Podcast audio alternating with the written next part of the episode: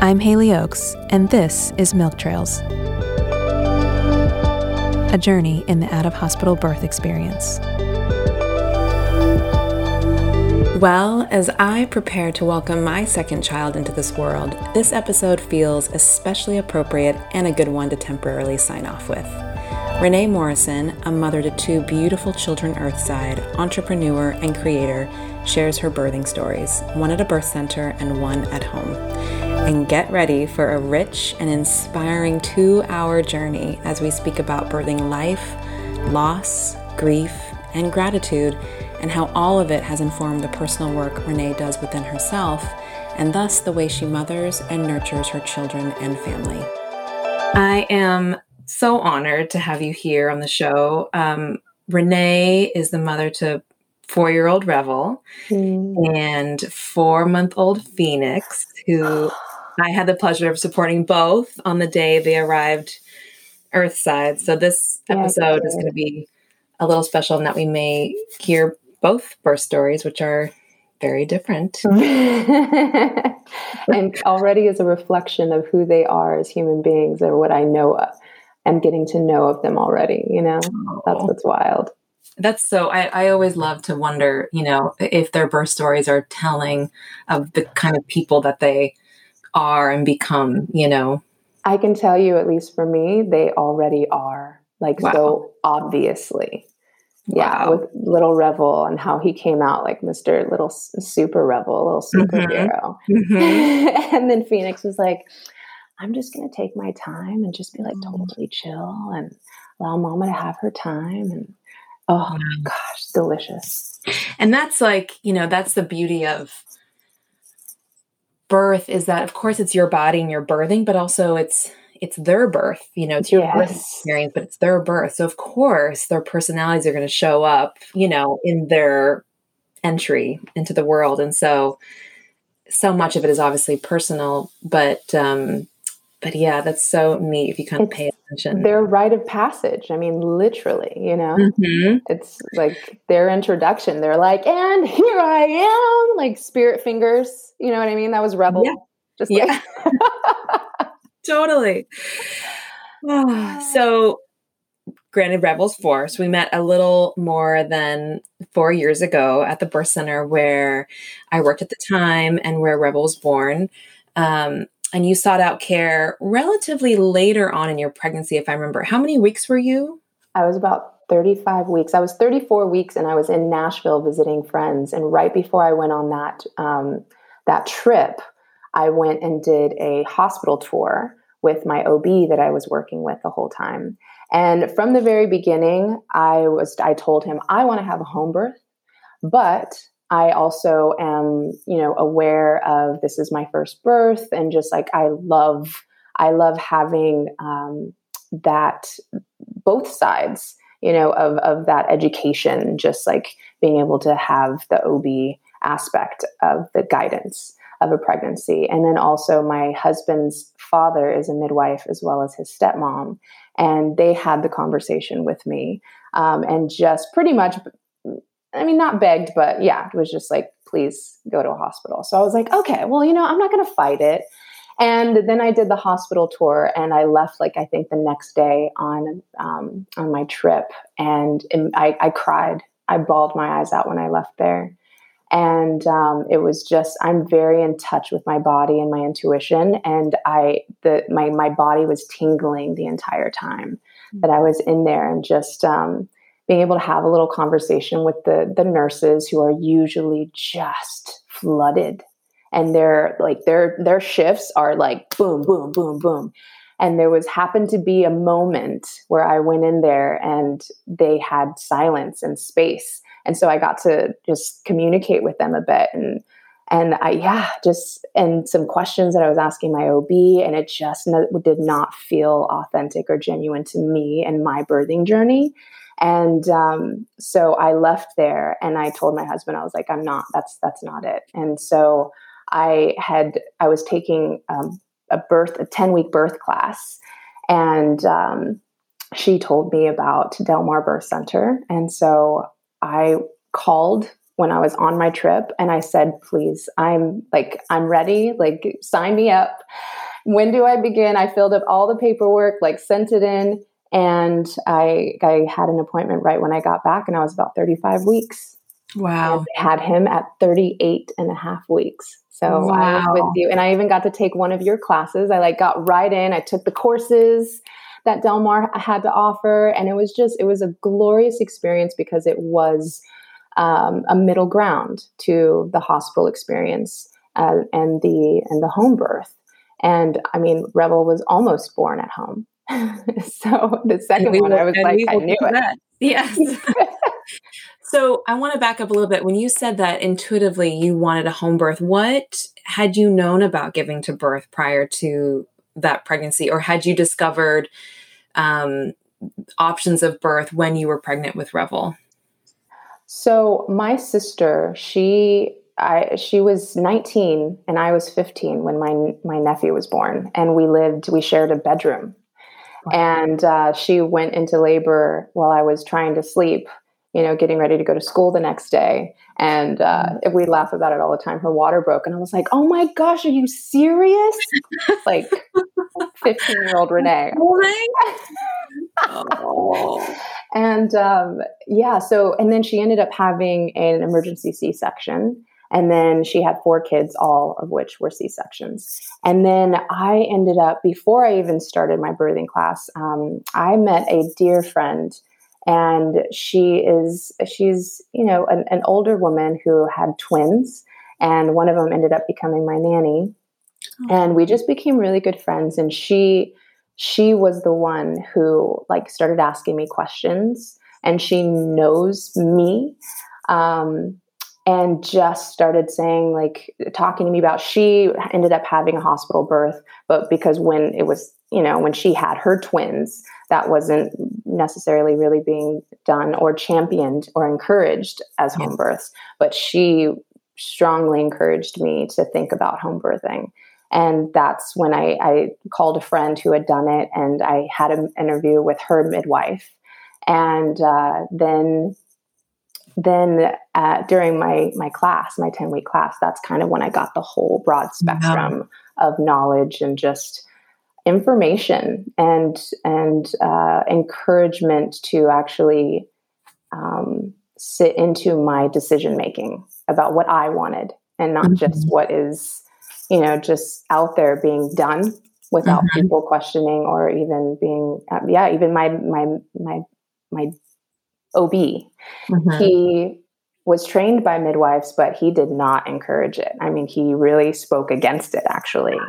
Yeah. And that, and because I am such a like opinionated, confident, devout in my own being and my perspective and my wishes and desires, um, I spoke, I, I had those conversations with him. And then I left when I did not hear him supporting me mm-hmm. and also saying, like, okay, I understand that you want that, but Mm-hmm. This is what's going to happen. And I was like, oh, okay. Yeah. but I ended up working with him again on my second birth. And uh, he knew from the beginning that I was going to have a home birth and just he got to know me even more and ultimately he became a really big champion of mine and um, mm-hmm. um, a supporter of of my decision to have a home birth and such a gift to him to have such normal feedback after and a normal outcome after a home birth you know and to be like that it that it works and that it can you can have a good outcome you know it doesn't have to be this scary you know event that you know that there's trained professionals there et cetera yeah. but um, and i think it's so interesting that that matt's parents or father and stepmother who are midwives people would think like oh but they clearly were working in a clinical setting in which that's what they were exposed to and so yeah they work um, for kaiser and okay. they work with a lot of um, underserved communities and women who are very young very malnourished um, and don't have you know good support at home and um, a, a, strong uh, just intuition and just sense of who they are and what they want. And they just you know it's it's intense. Mm-hmm. and so they they see a lot of that and they were just telling me their perspective and and I respected it. And at first I was like okay yeah I'll work with you. I'm not I'm not stubborn. I'm like sure I and but once I had that that when I was going forward moving forward with all of these options I was like oh no I know which one's for me mm-hmm. and I'm so proud of myself for actually um, just honoring who what what I know to be right for me.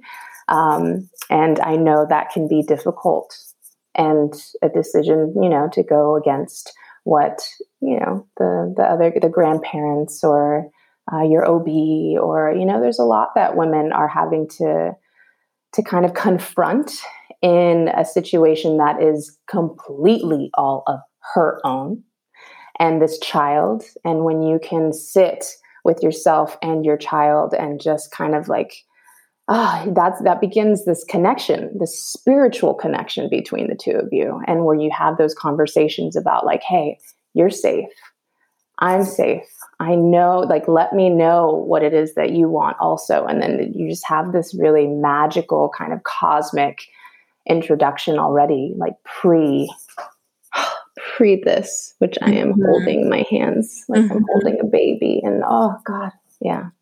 And it's so, I mean, and that speaks to so many things happening in life right now, you know, like going against potentially the the narrative that is the dominant one the mainstream yep. one and feeling like what's best for you and your family and and it can feel really counterintuitive to kind of turn off a lot of that messaging and counterintuitive to a lot of other people to turn off that messaging that's kind of sending all the things of like this is why like you shouldn't have a home birth and this is why you shouldn't have had an out of hospital birth but in fact like that's just distracting what your body's intuition and babies you know are, are trying to tell you and yeah and, um, it's so it's so amazing that you were able to really kind of sit in that and sit in that discomfort of like also the potential of yeah there being you know this is your partner's parents you know and so that can cause some tension as well of like what's that dynamic like you know and yeah. kind of um gracefully move through that is really is so inspiring you know mm. and really really hard especially when there's a grandchild involved or a baby yeah. involved, you know, you, you all of a sudden get deemed as like selfish, you know, for mm wanting something that so it's yeah. really and how how was Matt with the idea of an out of hospital birth the first time? Mm. Well, first I want to just go to um, his parents and or his mom and, and stepmom or his dad and stepmom, and I just want to really um, just uh, send love and gratitude to them because they did not come to me and try to change my mind. They said their piece, and and so they also just held me with love and and um, just acceptance. And they we never even talked about it, so it never became a thing.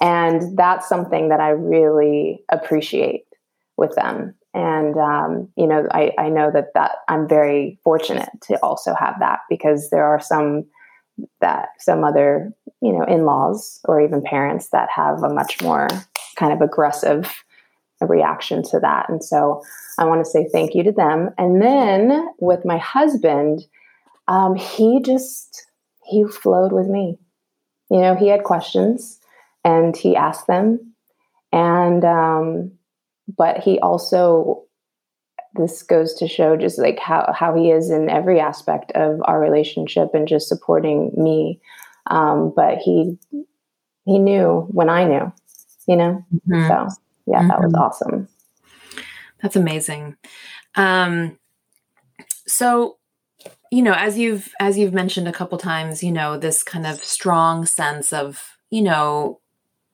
intuition and and confidence and in kind of who you are and what you know. And and that was so clear from day one when I met you, you know, and that's because sometimes a late transfer to an out of hospital practice, there can be, um, you know, there can be a higher risk of transfer simply because we just, there's just not a lot of chemistry and that person doesn't have a lot of preparation and or a sense of like, knowingness that that they can that they can do this you know yeah. and so and so you know you just exuded this sense of of presence and and like mm. calm and um you know that you also it felt like you had lived a million lives before and i had no doubts in my mind that you would do just fine but um which is so incredible. And where do you feel like that has come from you know this sense of like connection to self? That has been a, a practice and especially especially since getting pregnant with revel. Like that's when my whole world just expanded contracted went into like a whole new uh, genre of neutral you know what I mean? And just being and existing and standing up for myself and not being a people pleaser and not overextending myself, but continuing to want to serve the world and my family and my loved ones. But I always had to be a, a parent to my parents and to their my my siblings and then to their children and mm. so um, that has definitely been a beautiful practice that i continue and will never stop. Um, but i just remember go knowing and this is why I, I was pregnant with two of my friends and um, we knew that me and another one knew immediately that we wanted to take a class. Because for me i want to educate educate educate. Grab all of the information and whatever sticks like i'm always questioning everything and i obviously don't know everything nor do I want to. And I don't know what's out there. And so I wanted to go and see all my choices. And um, I just, there were some really amazing things that I just knew right away. And then I also read books, Ina May, oh, and just her books of, of just storytelling and these magical, brave, just incredibly vulnerable and open, raw women sharing their stories uh, for women like me to be able to like ah oh, just i would be in bed by myself because maddie was filming in china for a lot of my pregnancy especially my third trimester. And um, i just remember being in bed and that's all i had to do was to learn and and be curious and to question and to to visualize and to dream and to just kind of go in and be like oh look at all these different scenarios and just feel which one felt good for me mm-hmm. you know and so that's what i got to do a lot and that's kind of what guides my um my knowing you know mm-hmm. it's just by questioning it and seeing what's out there and actually putting myself in those situations and for this one, the book um, that you suggested, give me her name. Um, I worked with her. Uh, Britta Bushnell. Britta, Britta. Yes. yes. Oh, yeah. Gosh, she brought me to tears with one of her chapters on mm-hmm. um, just really putting yourself in the perspective of um, having a, you know, wanting a home birth, but then the what if you mm-hmm. actually do get sent to the hospital and it's like i i faced that i confronted it and i was like okay this is i i put myself in that passage as she was mm-hmm. telling the story and i just started crying and i she was going in like with details of like this is what will happen when you show up to the hospital and you and your partner will be separated for a moment and then the next time he'll see you. It gets me choked up and i just like feel for all of these women who who have no idea what's happening mm-hmm. and they're not prepared and then you get whisked away like one of my best friends like she had a nightmare of ex- an experience with an emergency c-section and mm-hmm. like they gave her too much of an epidural and mm-hmm. she like almost died and just like have her how she's and i'm holding her through the healing aspect of that and the process of of this glorious transformational experience as a woman, like our right rite of passage, our birth into the world mm-hmm. as a parent. And and then you have to deal with that and basically bullying by by the system and then being like ha- like your experience is just taken from you mm-hmm. and it and then we're left to deal with that on top of deal with hormones on top of dealing with a new human and just the ride you know that comes after yeah. that and trying to find your flow and your rhythm as as uh, now like we're completely we're i feel like we're cloned in a way with like and then our organs and our heart and our soul is now in this human that we're completely responsible for and you're just like already like now what you know and most of us mm-hmm. aren't given the tools to begin with to even know how to how to live our own authentic life with like full radical self-expression and love and self-mastery and and resilience and all of these things and now we are responsible for raising a human being mm-hmm. and with another another human who's who has no idea what you're going through they can't possibly because mm-hmm. they didn't have the child and if you're with a, a male then it's like a whole other system that you know you're working with. And then just try to like maintain that beauty and that relationship while like doing all the things. And i'm just like wow i'm in awe. I'm in reverence, like I'm com- in complete awe of women and um, just and, and of mothers.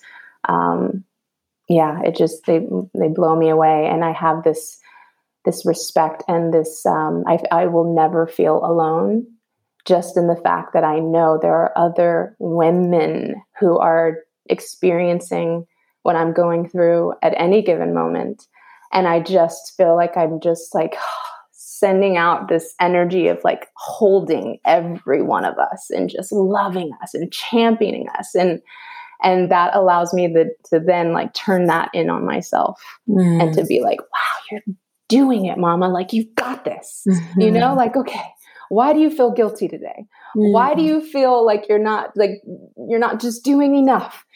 And then just getting clear on those things and then being like all right well you're doing your best. And that's all that matters mm-hmm. you know? Totally. Yeah. It's truly a collective experience and you know it was never ever meant to be motherhood and parenthood were never meant to be something done in isolation and that's so clear with you know we say like get create your tribe or your village you know it's like to to recreate what it is to be held by others and to yeah not not make it feel like your experience is unique to you and not to undermine it, but to make it feel like, oh, this is part of it. I mean, clearly yeah. there are aspects that can be much more than than the sort of normal path, like like the birth you just explained. And it's just like, oh my gosh, to to undo all that and then be, yeah, sent on the path of parenthood is so much. But it's like, yeah, at any given moment, you know, you're you're going through it with so mm. many other people and that should bring it a remind you know a reminder of like it's it's a collective experience you know? Yes. And, and to write it out together and it's so reassuring and less isolating when so much of the experience can feel like those things you know? Absolutely. Yeah.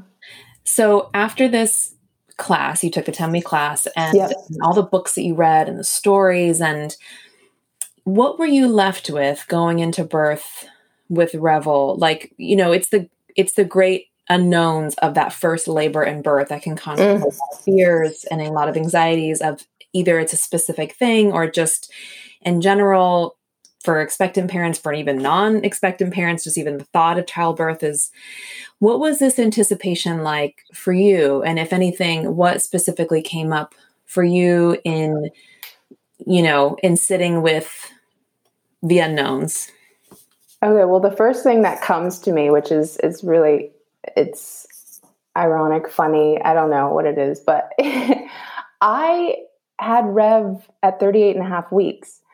I don't know why I thought I had so much more time. I was just like, okay, I'm just going to like the shock that hit me when I actually went into labor and i was i was in the bathtub and i was like oh no this isn't the time like i was in denial and i was actually talking to my child. I was talking to revel and i was like oh you're so safe in there. And it's like oh yeah you want to you're cozy. This is where like i want you to just grow a little bit more. And like it's not it's not time. And like he kept just saying it's time. And five you know five hours of labor he flies out of down my birth canal. And i'm just like what? And i'm on the phone with you and you're just like oh yeah like you know take it just try to rest and and i'm like okay yeah i'm and even just in the midst of being in the the tub and i had a picture of my mom and me when i was a baby and like she was with me i lit candles so like my environment but i thought this was going to be a, a, while and maddie was sleeping. Um, so i think what's interesting is that i i we had barely got the car seat and stroller out of the box the night i went into labor and hadn't even put the car seat in yet like i had just you know packed the bag you know the, the little birthing bag that i had and I had made all the plans. And so I remember like running down the stairs as, after we get off the phone with you. And I'm like, grab the camera. Don't forget that bag. And I'm like holding my son's head in, like his head is coming out of my vagina. I'm like walking down the stairs. And like you, you were a part of that. Um, that mission that that confidence that like no i'm not going to have the baby here because you couldn't get to me in time you had to stop to get your tools 1st mm-hmm. and so i was like okay this is i'm not going to this isn't happening so i was like no i got this i'm going to make it um, but i don't want to get too far into the story without going and if we're going to talk about that a little bit in more in detail but um, just i wasn't as prepared as i thought i was going to be um, and I actually honestly loved that at the same mm-hmm. time because I wasn't in my head. I was so surrendered that I was I was just living. And I was just happy that my husband was finally home. He got home mm-hmm. 2 weeks before Revel was born and he then 2 weeks from China from being out of the country. So at least he was in the same country. And then he had to go to Texas and then he got back a couple days before I had him. And then the day the night I had him, he was supposed to be on a plane to New York City. So that's also kind of the mentality we were in of like I Maddie doesn't book anything unless I say like he doesn't do anything without me, you know. And so I was like, I must have at one point told him, yeah, book that. That's okay. I'm I'm not going to be having him for a, mm-hmm. for another couple weeks. Um, so we learned a lot from that. and going into our second birth. Um, but mm. it just, it, it was awesome and it was completely free and it was radical and wild and and then finding my calm through all of that oh which is so me and revel me and revel are both libras and i was a very energetic um, productive hustler libra uh, before I got pregnant with him, mm-hmm. where my mind was always going. And my husband, he would be able, like, I would, we'd have conversations and I, or we'd be in silence and I just like would ask him, like, hey, what are you thinking? Where are you right now? Mm-hmm. And he's like, nowhere. Like, I'm just quiet. And I was like, huh? Wait, your mind can actually stop thinking and working and doing and planning and organizing and wishing and that and so that's when I got into meditation, was when I got pregnant with Revel. Completely transformed me as a human, the way that I heal from trauma and my life, and the way I have settled into my story mm. and use it to fuel everything I do, use it to uh, just soar and and fly through all of the things that I have been through, that I will continue to go through, and um, and just transmuting all of these things, like all of these feelings and and experiences we have that are completely out of our control, mm. and that goes along with birth you know and mm-hmm. so being able to find that calm in this like what's happening now he's coming out wait this isn't a part of the plan or any stories that i have read or heard in class and and i just remember trying to call you and nobody was answering because I think right at that moment she was probably using the restroom, the night nurse, you know what I mean? And then so and then and I just remember like staying so in my zone and was like in awe of what my body was experiencing and feeling and mm-hmm. pushing and like the way I sounded. I was a witness to it all and and my husband was like just holding it together and then he would be like baby they're still not answering. What would you like to do? And then he called and i'm like call your dad. And then he called his dad and he was like can I hear her? And I'm like, like on the toilet. And I was like, this is not where I should be. This is gravity. Get me back in bed.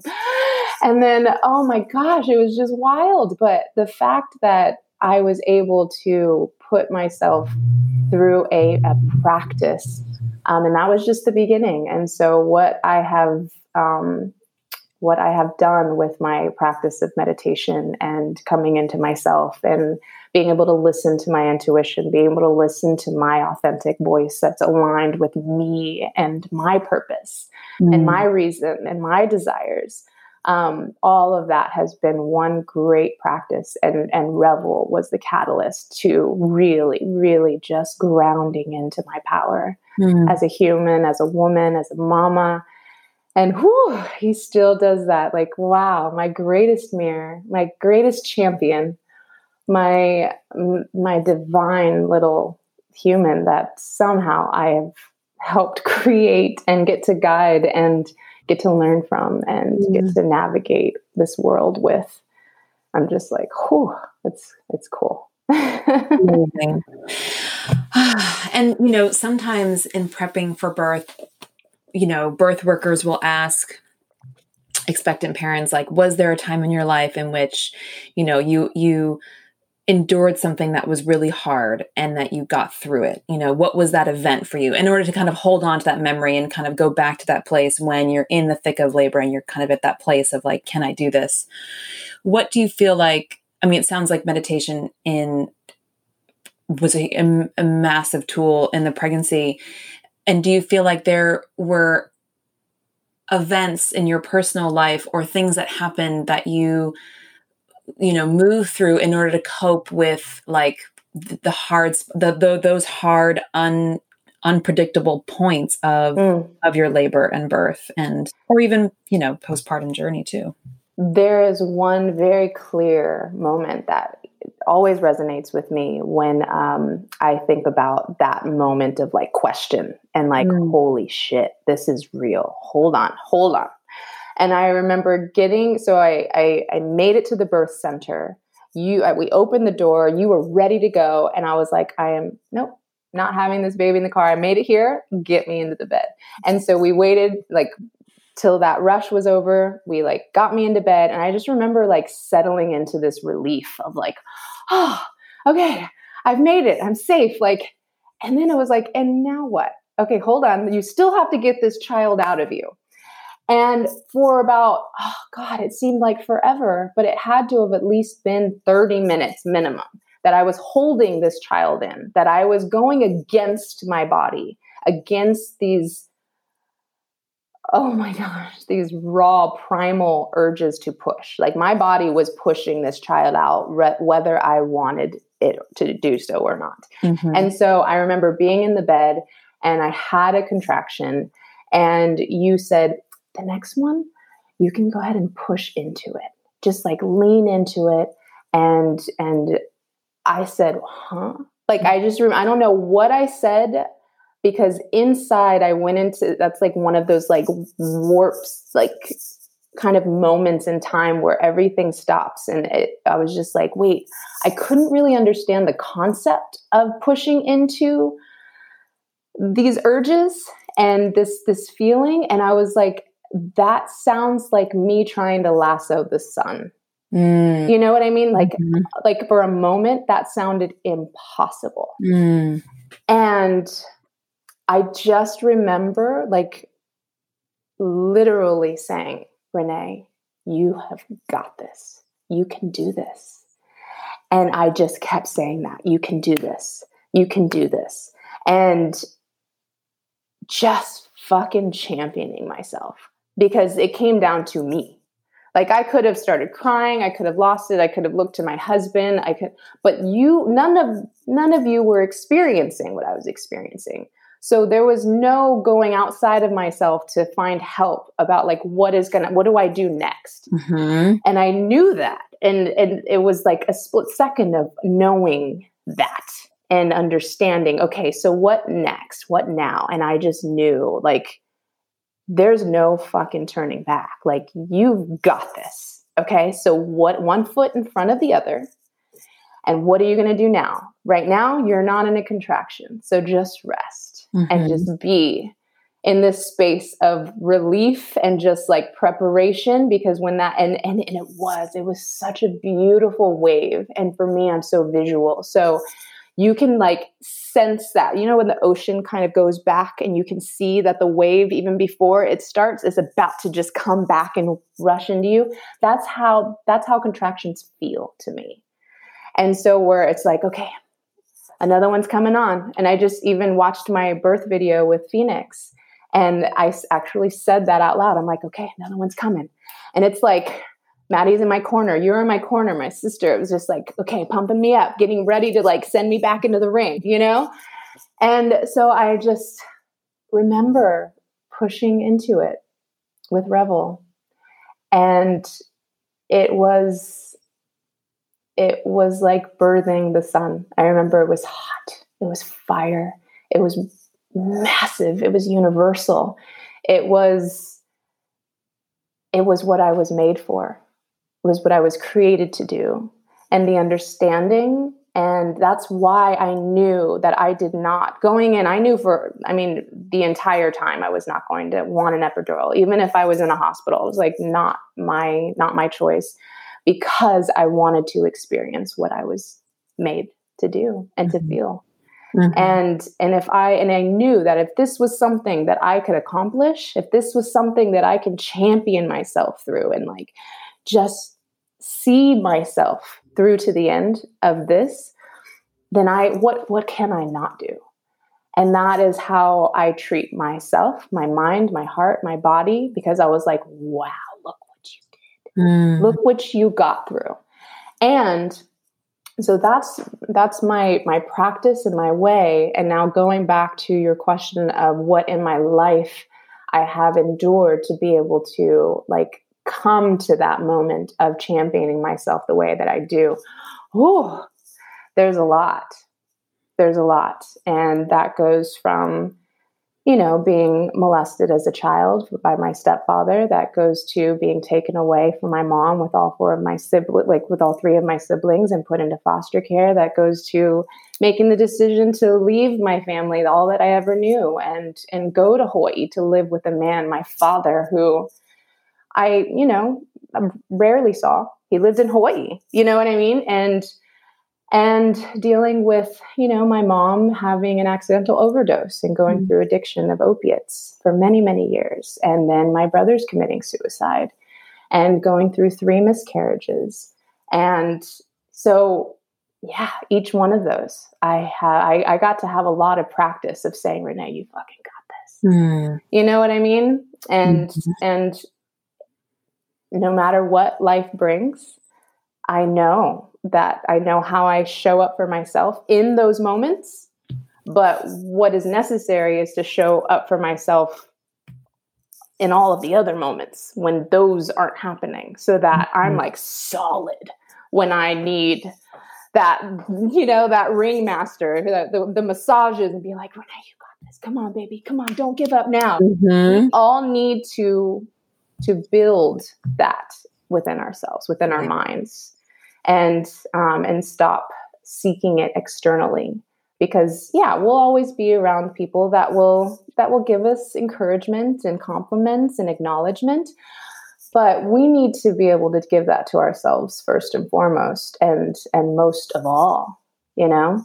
And um, so yeah that's that's where i get that. That's amazing. And there's so much there and i I love that you said it really has to come down to you because it's so true. And I think, especially for people choosing out of hospital birth they they really try to curate the best team thinking that that's going to be the thing that gets them their birth when it's mm-hmm. like you could have the most amazing you know team there of midwives and doulas and chiropractors and massage therapists and partners all in one room but it comes down to like you said it comes down to you. And yep. we can't get this baby out. It's you. And and therefore if there's not an innate sense of like of inner strength and confidence and knowing there can naturally because there needs to if, if if, if there's an outcome that's not desired there can be a blame yep. uh you know to external factors that it was this that it was this reason it was this reason this and instead of you know because it has to go somewhere when you're like like we mentioned like you're trying to take care of a baby and heal from trauma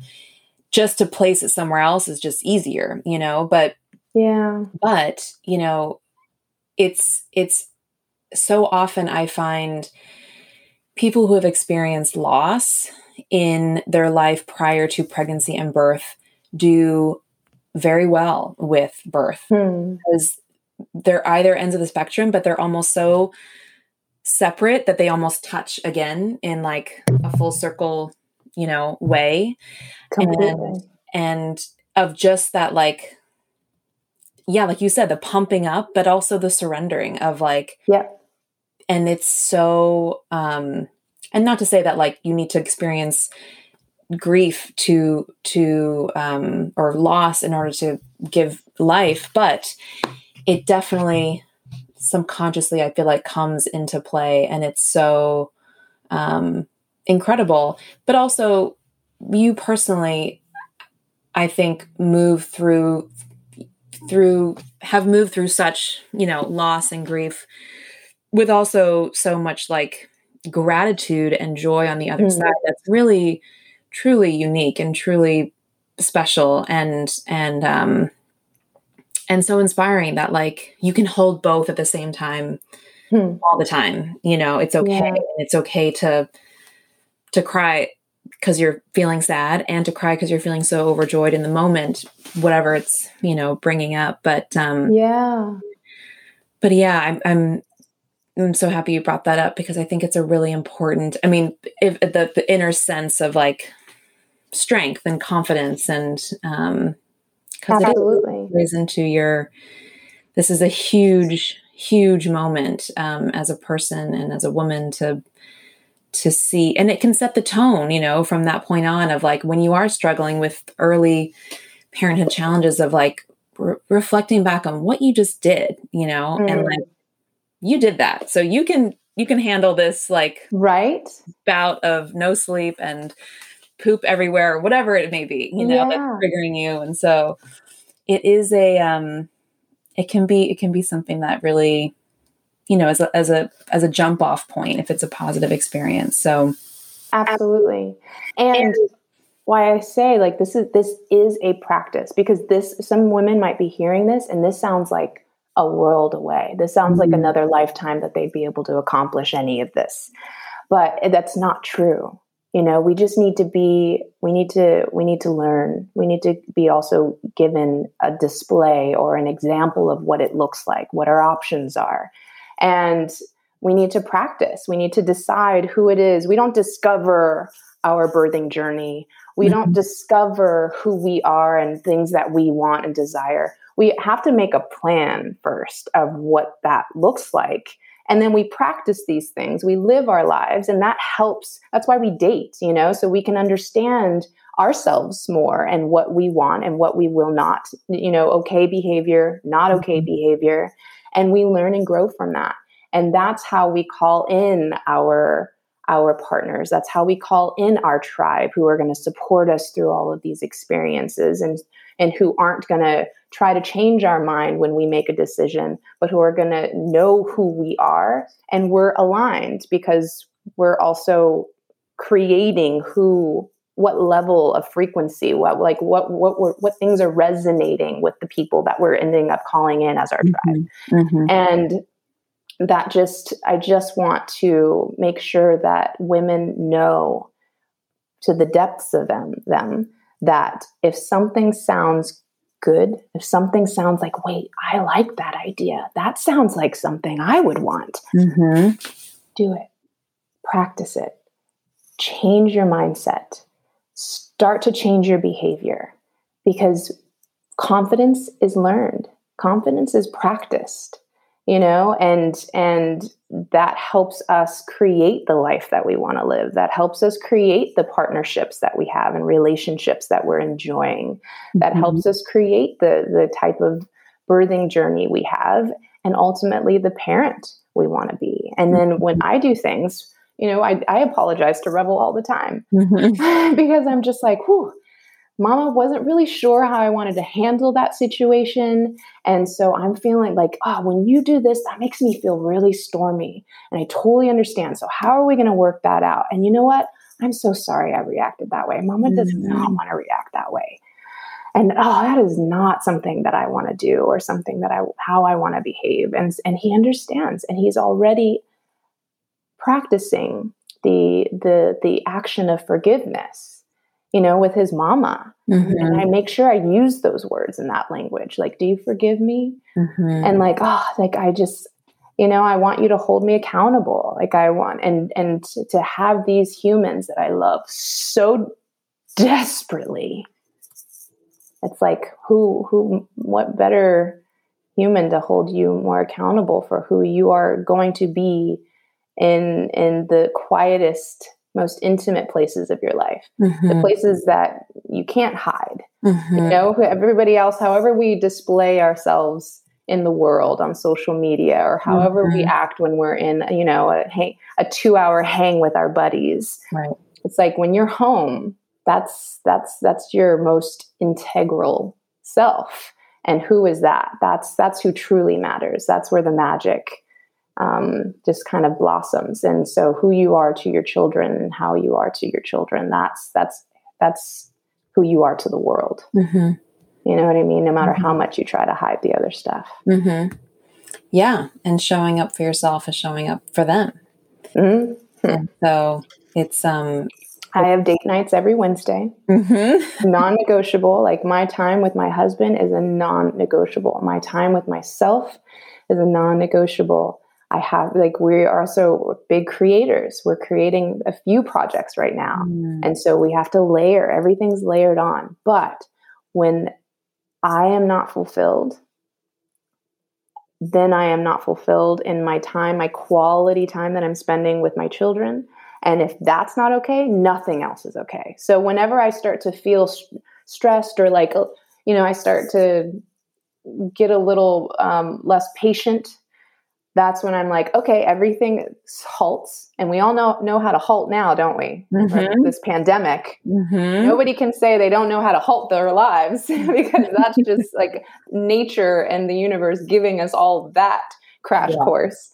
And so I halt everything and I just play, and I sit with my children, and I sit in silence, and I play music, and we dance, and I just get out of my ma- mind and he invites me into his and his world and we imagine and after a, a, even an hour of being in that space oh i feel like a new human mm. where then i can then start to expand and and go back out into whatever it is that i have to do with mm-hmm. more in, intention and more quality you know totally and I want to talk about postpartum and what you had in place for Revel, but I also wanted to kind of go back and and um, kind of fill in the gaps of, of Rev's birth story.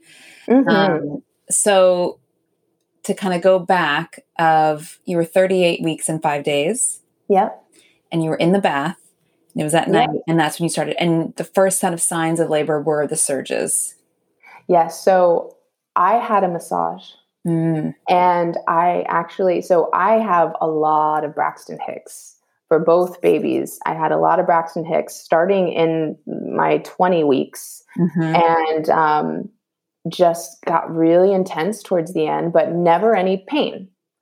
And so during this massage, all of a sudden I start feeling painful surges, pain, painful Braxton Hicks, painful mm-hmm. contractions. Mm-hmm. Um, and me and my my masseuse at the time he was my healer and became a really good friend of mine. And so we were just like working together. And i was like as his hands were on my body like i was sending that pain to his hand. And like he was sweating and i was moaning. And like it was awesome. And it was just the beginning. It was it was beautiful. And right after that maddie got on the table and i went right into the bath and that's when I went into denial and um, trying to um, persuade my my son to stay inside.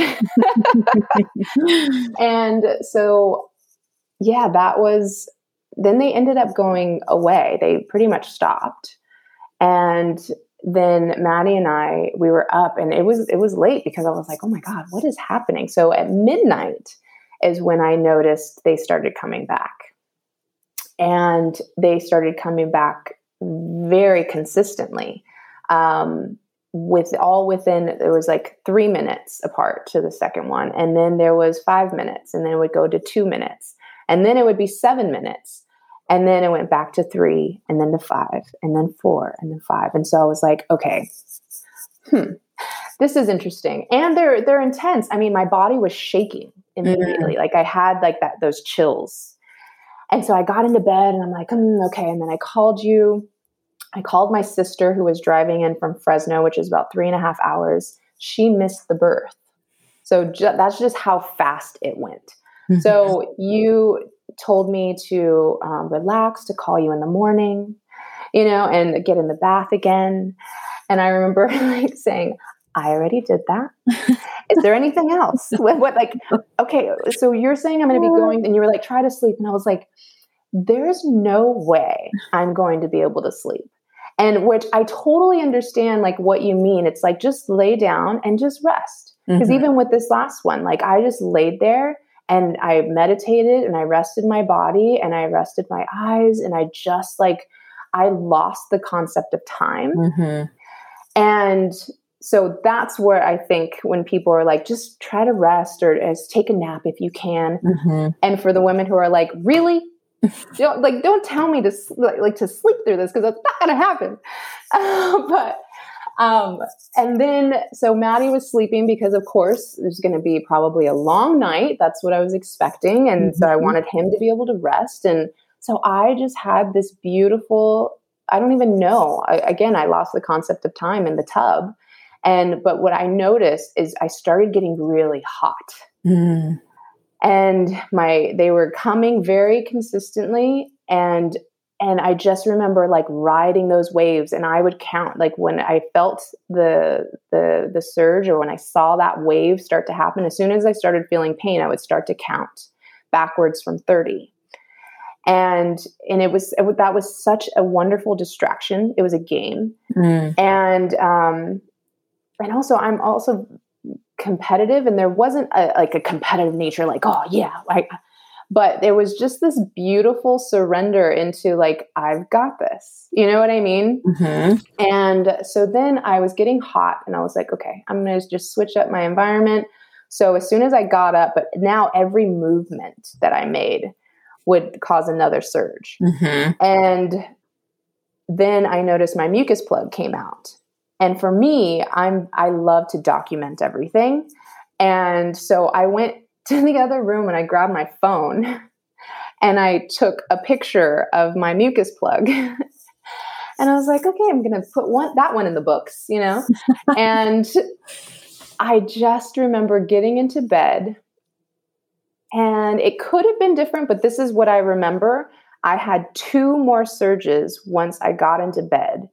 And I remember these ones were where I, am I'm, I'm very vocal, um, but these started to be a whole other sound where there was this vibration like that was reverberating in my entire body and I didn't sound like myself anymore. Mm. I had two of those. Woke that those woke Maddie up. And I was still thinking like, oh, it's just the middle of the night. This is just still like the beginning. You know what I mean? And and then all of a sudden, my body started to kind of like convulse a little bit. And I was like, oh, what's happening? What's happening? And then my body started pushing on its own. I didn't even, that was something that was so unfamiliar. I was so confused because I was just like, this is, I don't know what's happening. And then I felt him actually like, tr- like, just descend.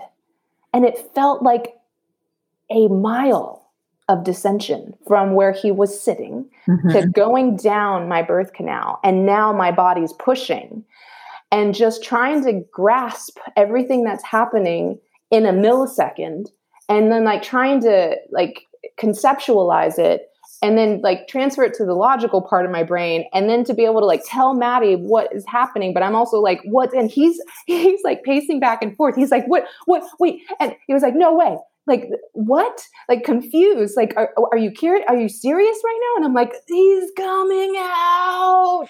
He's like i feel him on my hand. And so i felt like i was going to explode all over the bed. And so i was like this sounds like a good idea baby get me to the toilet because i thought i was going to shit all over the bed mm-hmm.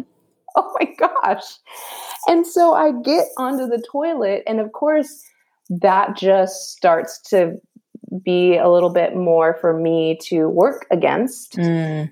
And so he's calling you, or yes, the birth center, and then calling his mom and or his stepmom and dad, and um, and then when when they heard me, they said you need to get to the hospital now. And so he hung up the phone and he said, "Baby, they think you should go to the hospital. What do you want to do?" and I did not even open my eyes. I was like totally just in my body of like one mission, and that was to keep this child inside somehow. Mm-hmm. And that was like quite a feat. Mm-hmm. And then I, I, I said, call one more time. He called and she answered. And she said, let me, let me, let me just hear, let me hear her. Let me hear Renee and another one comes on and i'm like Ugh! and she's like hold please and so she calls you and you with this goddess voice this divine calm and confidence and just like you come on and you're just asking me questions and even with the sound where everybody's like hold please or get to the hospital now. You were just like okay. So i'm gonna you're gonna have this baby at home. And first i'm gonna stop at the birth center. And i was like wait what? Like i'm not wait hold on. You don't have time to stop at the birth center then get to me because that usually takes about 25 minutes for us to get to the birth center in south pasadena. And i was just like playing this in my head and i was like okay i'm to meet you there. And i just there was no other choice once i said that out loud i was like okay I, I, let the next surge happened and I did the biggest kegel of my life. And I just kept one hand down there and I just started walking. And that's why that like space, the fact that we are given that space in between those surges, that is everything. The fact that I could like walk, I, like Maddie put my robe on. I walked down the stairs by myself. He was like grabbing everything, got myself in the car, would stop, have another surge, and then just laid myself in the back seat and Maddie got us to South Pasadena in like between 12 and 15 minutes. It was the time of his life, like in a movie where he's like, Come on, cops, try to pull me over, you know? Yeah. and then we got stopped by a train, and we had done that. We had done that drive so often because um, my birthing course was also in in Pasadena, and so I like my body just knew those turns and like the the part of the freeway that did this and that, and even coming to the train stop, I was like, I have never of all the times I've been here had a train stop us, and so it was just part of the excitement.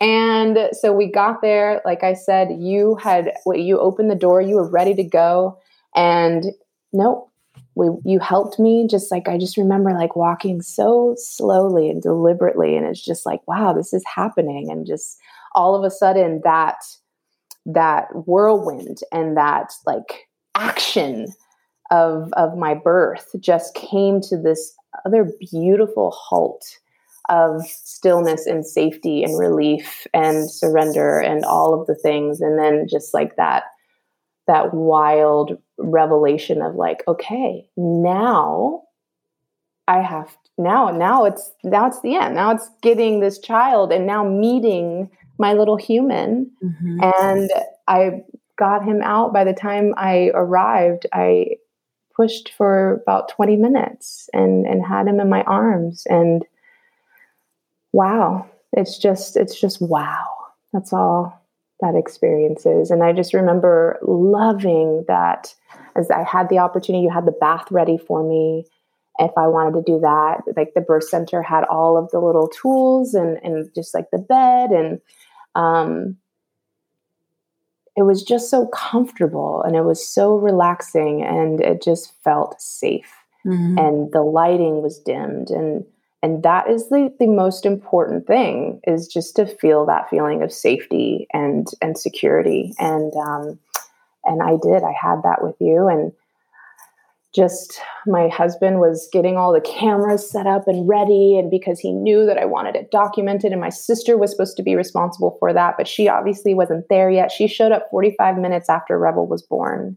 Oh. and it was so beautiful. It was just you and your assistant and me and Maddie and um, just no distractions and just full support and honoring of of me in this process and this mm-hmm. transformational experience and uh, we were out of there i remember ordering food and just you were sewing me up and me just being in awe and completely flooded with mm-hmm. um, oxytocin and i didn't feel a thing after that it was just like as soon as that baby is out it just like nature takes over and completely floods us with love.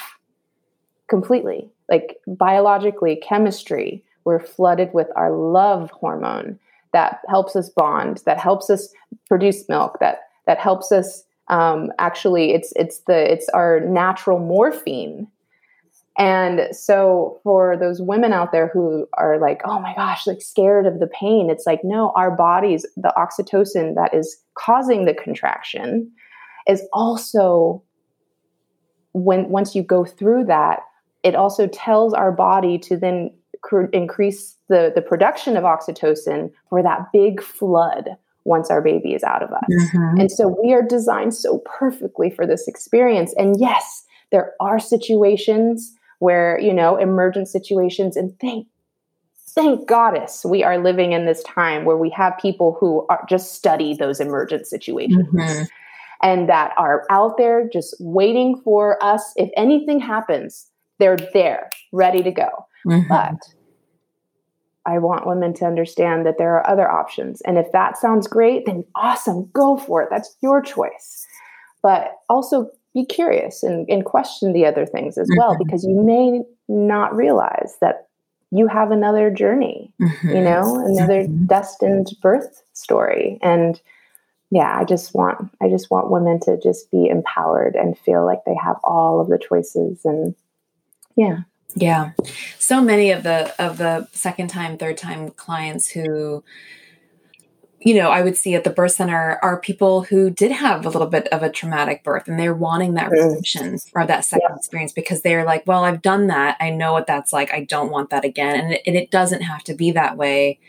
Uh, it doesn't have to be this rite of passage in which you're just like getting through your birth. It could be something that's a really, you know, beautiful experience. And, and, um, going back to, you know, the, the design of like the hormones at play once you have the baby and and yeah that sustains you in the early postpartum and um, and even for the partner who who don't actually physically you know birth the baby but there are studies you know of of lab results that show that there are also elevated you know um, levels of of um, oxytocin like endorphins and all those things like that just from simply yes. holding their baby in those first few hours and um, Yes. And that plays into, you know, how you cope with postpartum and um, what was your what was your setup and your plan for postpartum with Revel as far as support goes for for the three of you? Yeah, well, Maddie, he ended up getting on a plane the early in the next morning because he had a concert that luckily wasn't till the next day. He was just supposed to show up for rehearsal um, that day before the day Revel was born. So once though Revel came out, I was like, I'm good. You, go, go, baby, go sing, go celebrate, go announce our child. And uh, my sister was there with me, and so I I had been through every one of her births with her and mm-hmm. and helped her raise her children. And um, so it was just so beautiful to have her there by my side at that point. And then um, she left and then my other sister came to visit. And then she would leave and maddie was home. So we got some time and then um, yeah so i just had some some really nurturing um, women. And then my dad came and oh gosh, it's just so beautiful. Um, just the opportunity that is given to your tribe uh, to be able to serve you and to be able to show up mm-hmm. in moments of need. Mm-hmm. And that's why I, when I need help, oh, I know exactly who to go to for the different types of help that I need because we all serve each other. We all have different love languages, right? We all serve each other in very beautiful ways. And then some ways it's like, oh, I want to go to that person for that. So, but I, I have this person, you know what I mean? So, so it's also very important to know the kind of energy you want with you in that time and in your room and in your space. And it's sacred you know and and that bond that you're able to create with those people that you choose you intentionally choose to be in that space with you mm-hmm. um, that is divine and what a beautiful relationship you're able to um, then you know expand. But yeah so postpartum and then i the second time i i did i read a book called um, the first 40 days. Mm-hmm. and that allowed me to elevate the quality of care and intention that i was able to give myself in my second birth um, or postpartum experience. And because the first one i you know, I I eat very well, but I wasn't necessarily in, in Revel. He had a lot of gas too, and so I basically cut out everything. I was living on chicken and like zucchini because there's so many things that can cause gas, and you're like, okay, what do I do? And you just go into this mm. like protective mode, you know, as a as a human and as a mama, and um, so that was really really um, just informative and and a spiritual way that I could then go into my postpartum experience. Um, and it's so amazing. You know, we are the youngest country and we are a melting pot of cultures. And, you know, my ancestor is the one who did it more along the lines of, of how I intuitively want to have this this journey they're all they're all mostly gone and mm-hmm. you know pillared pillaged and, and, murdered and all of those things but it's a whole other story um but yeah i just i love going to the the old wise ones you know the the asian cultures and the indian cultures and um to be able to see what they did and how they processed and and what they didn't do and how they allowed their people their tribe to come in and take the baby and so that you can sleep because mm-hmm. sleep is imperative mm-hmm. and to be eating like warm stews nurturing full of protein and vitamins and um, making sure you're hydrated constantly because when you're breastfeeding oh you're so dehydrated and and also having snacks and things that you can eat throughout the night because you wake up hungry mm-hmm. and and also the first time I had Revel, like we were on a plane at two months, like we were, and then I was creating one of my um, my my companies, and my nanny was actually my personal assistant because I was with my baby all the time, and so we were just like writing and creating, and that's what was so glorious about the energy that came out of me once I had Revel. Mm. Um, and it was just this he was such a catalyst for creative expression mm. But this second time, I was a little more intentional, a lot more intentional and deliberate with not doing a damn thing and staying in bed. I remember I got up to walk and it was it was over a week. It was probably like day 10 and I just I was like, "Oh, I'm just going to go for a walk." but my walk out of my house, I live in the hills. And so I was walking up and down some major hills and I, I had a blood clot that night. And so they were like, okay, you may think that you're not doing a lot, but like, mm-hmm. do less. Mm-hmm. And I'm like, huh? Like, okay, challenge. Like, let's do less. And so this time I was in bed with my daughter. I was, a, I was like, my challenge, my husband to like cook more and to you know and and to do like the the, the slow cooker meals and yeah and it just it was wonderful and mm-hmm. bone broth and um, i have educated myself tremendously um, on nutrition and just the things that we our bodies are made to fuel on and you know and the the companies and the big business out there that are using us to make you know major profits on basically killing us mm-hmm. um, so i've transformed the way that i my relationship with food and so my experience has been a lot different there and honestly i'm i'm amazed because with revel i got my period back my moon cycle back at three months with phoenix it was two and a half months um, mm-hmm. i took some some chinese herbs that have been given to women, to mamas um, postpartum for centuries. And there is um, a uh, Chinese herbalist that I have who has access to these herbs. And so I did that um, until I completely stopped bleeding. Mm. And also with just all of the, the nutrition that I was talking about. My period came back. I have my entire life had gnarly cramping and painful mm. mm-hmm. periods. I no longer have any pain in my cramps, in my periods. I no longer have debilitating back pain that shoots down to my feet.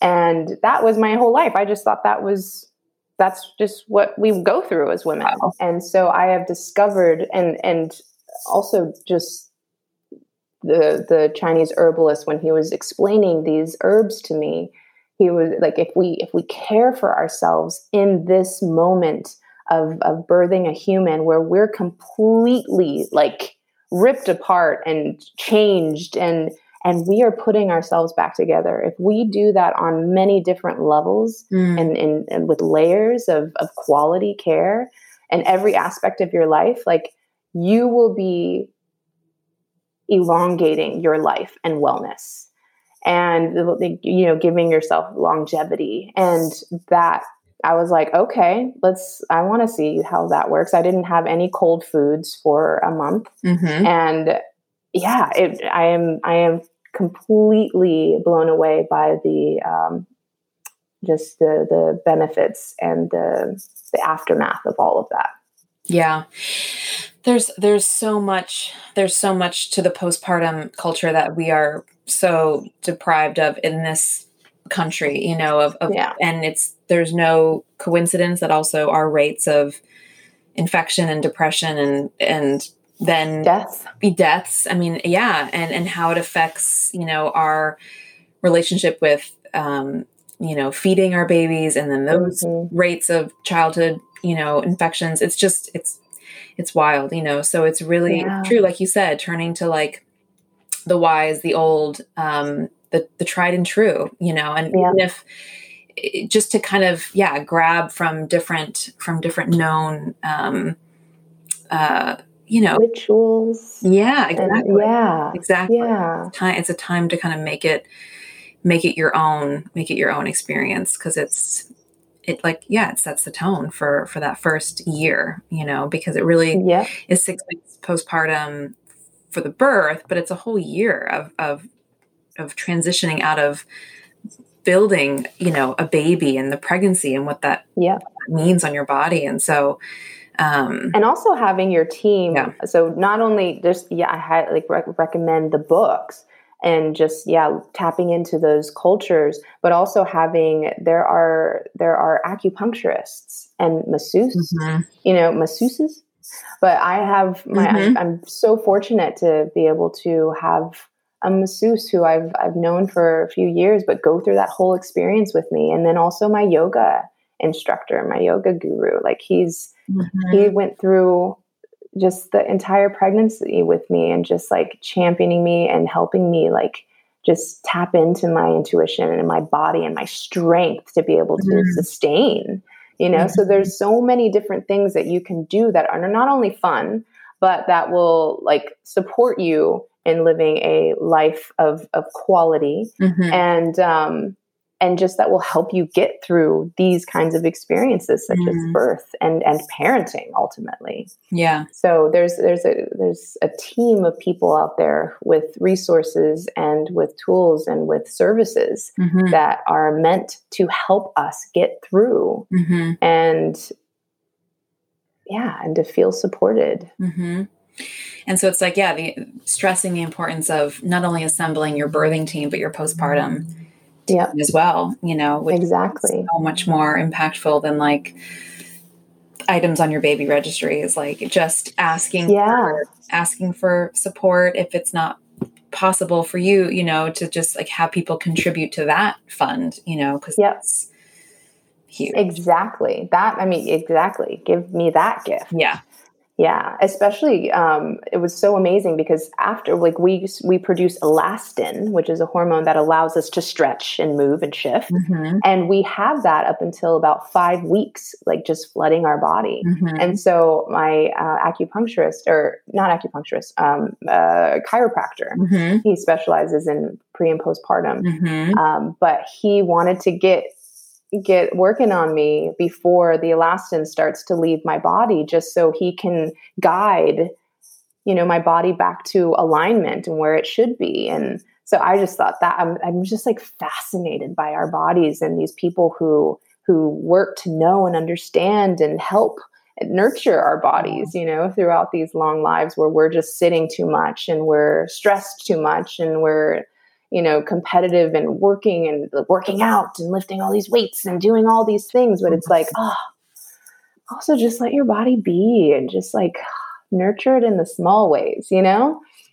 Absolutely. It's it's so it's so empowering to learn about the body and to work with people in which that's their norm is physiology. It's you know of the design of something. It's not like only yes. curing ailments or diseases or whatever. It's actually just like supporting the the yeah how it should be in its optimal state so mm-hmm. so i want to hear about how you prepared revel for mm. a sibling and witnessing childbirth in the preparation for phoenix's birth because he um, was so much a part of your of your birthing experience and was so incredible. And i think a lot of you know second time third time parents have some reservations about having their children present for the birth. And um, what would you say i mean yeah how did you best prepare revel and how did you include him in your pregnancy and and in the birth itself? Yes just lots of conversation um, my oh gosh, br- children are brilliant.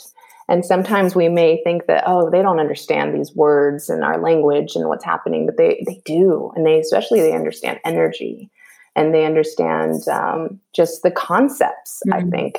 Uh, but I did, you suggested some really lovely uh, birthing at home birthing books, and that we got all of them and we added two and just like he was so curious mm. and just he sees mama's belly growing my body is changing right in front of his eyes and i was very open with him about uh, the miscarriages mm. and he still till this day he's like mama you lost three babies mm. and i'm like mm-hmm. i did and the other day he asked me what their names were wow and we of course named them and um, and so I was ready to tell him like, oh, okay, yeah, they, they had these names, and he giggled, mm. and he he is understanding the concept of loss and death, and then now seeing this baby growing and mama getting bigger, and ha- not really seeing a baby growing inside mama before, but mm-hmm. now mama definitely has a baby, and he sees it moving, and and then also allowing him to be a part of you and your process when you come and we talk to him and you let him use all of the the tools and you let him hear the baby and we had um, a monitor as well so we would listen to the baby's heartbeat just throughout mm-hmm. my pregnancy. And so it was all these puzzle pieces that we were just putting together. And I would talk to him about um, just if he if he wanted to be in the room. Mm-hmm. And we watched his birth. And so he got to hear what that sounded like. And he got to see him come out of mama and wait, hold on, mama. And he was like, Yeah, we talked about my vagina, and that's where babies come out of and how it stretches. And and he was just so fascinated, but I always made sure to pay attention to his genuine response mm. and let him lead you know, with more curiosity. So I would give him information, but I was never just like, blah, blah, blah, just, you know, talking. Um, I wanted to make sure that he was capable of digesting this information mm-hmm. at his own, in his own way. Mm-hmm. And then gosh then the day happened and he was sleeping and i just remember telling him and it's okay if you if you want to be in the room and then if you want to leave mm-hmm. and i had i had my tribe. I, like they all knew who was going to be with revel at all times. Mm-hmm. they we maddie and i discussed like how we would bring revel into the room um, if all of a sudden i was in there or if he missed it what would happen. And so we talked about we set up all of these these um, expectations you mm-hmm. know and these um, prospective experiences of what this, what could happen. Yeah. And so i just didn't want anything to be a surprise for him. Just mm-hmm. you know just i i like to be prepared. And so i i lead with that. And i think he chose me for a reason to be his mama. So mm-hmm. we then the day happened and I, all it was so interesting. I just expected i just saw a nighttime like dark birth. Mm. but when the sun started coming up and i'm just like oh wow. Okay. This is probably going to happen in during the day with the sun up. I'm like wow that's magical. And and so different. And because my early labor was 12 hours. And or no it's 11 to 11 yes and then i pushed for an hour. I didn't push for an hour, but active labor was for an hour. And then so I, he came into the room, our, our Thea brought him into the room, and we were in bed. That was part of the time that I rested from about mm-hmm. 5 a.m. to 7 a.m. And I was like, it's time, baby. We had this book that was so charming, and it was this, these, this little mama mouse that was pregnant, and the, the little baby mouse would always ask, Is the baby coming now, mama? And all the mama would say was soon mm. soon. And and so that's I because Revel started to ask a lot, like when is the baby going to come? Is the baby mm-hmm. going to come today? Mm-hmm. And I remember one time he, I, I like my friend's dog got onto the table and ate like all our food was down there, and I was like, Cashy boo. I was like, get down. Revel was upstairs in the room. All of a sudden, I hear his little footsteps just running. And he comes to the top of the stairs. He's like, Mama, is the baby coming yet? And I was like, oh no, my love, no, not yet, baby, not yet. And so I knew like he was getting so excited. Mm-hmm. And so I would start to, I've always given him like a preparation of like when we would go through different transitions, like weaning him from the boob and all of these things. And so I would start giving him like this concept of time, like it could be from now until this time. And so when he came into the room, that moment of being like, baby, today's the day, like Phoenix is coming. And he was like, oh, Phoenix is coming. And in the video, because we hired a darling Rebecca, who was our videographer and photographer for our whole experience, like, what a gift to yourself you would be like, oh my gosh, to be able to hire somebody if you want this documented. Because she, it was as if she wasn't even there, mm. but you also know that, like, you don't know what's going to happen. And so you know that you'll be able to experience this. So you can just be present, be present in whatever is happening. Mm. And just knowing that, like, oh, this is documented. And my son, like his little voice, how he sounded, like his age, because he's already different, mm. you know, from three and a half to now he's four. Like he has developed and changed and says things in a different way. And, um, but when just giving him that news of of Phoenix coming that day, and my niece and nephew were there with him and Thea, and he would go and play, and then he would run back upstairs to check on me, and like I was able to like make breakfast and go for a walk around around our neighborhood and I was so confused because it was also so different than my mm-hmm. first. And I remember calling you and just being like, so, I mean, it's yeah, it's progressing, I think. But when. I lay mm-hmm. down, then they like start to to slow down. And so I wanted to just stay up on my feet. And but I got my whole environment ready and I, I was so in control. Mm-hmm. And like Matt, like everybody knew their task at hand. And I knew that I wanted to make my meal that I was going to have after. And so when I first started like contracting, like I started that slow cooker and mm-hmm. and it was just yeah, it was awesome. But Revel using the language um, that we use with him and just being able to see the reflection of our parenting also through that experience because wow, was he able to really see mama in one of the most empowering moments of my life to know, witness, and understand the power of women, the extraordinary, sensational experience of birth and birthing a human, what it looks like, the, the changes, how long it takes. Mm-hmm. Like he still, till this day, he's like, Mama, I'm so glad Phoenix is finally here. Mm. Like that took a long time, but also like we have her. We didn't lose her. We have her. I'm yeah. so happy she's here. Mm. And there has not been a single moment of of him feeling neglected or him acting out in any way. Like we didn't know. And we were leaving room and space for that. Like we let him know if you there might be some times where you don't like Phoenix or you are upset and jealous that mama has to hold and feed Phoenix. Like he's like, Mama, I think Phoenix needs some booba. Like, and he's like, Thea, give Phoenix to mama now, please. Like she wants mama. Like he's so protective mm-hmm. and just like she's just divine to him. And I hear her calling him, Hello, my goddess. hello, my queen. And just the way he nurtures her and he holds her with such reverence and love and admiration and and me and to hear his voice forever in my mind saying you've got this mama so it wasn't even me anymore saying that it was my human my child my son who was like you've got this mama and i i just remember in that experience like when it just the moment you got here, I just remember calling you and saying, Yeah, they're progressing. I think you should come. You got here at 11. My contraction started at 11 p.m.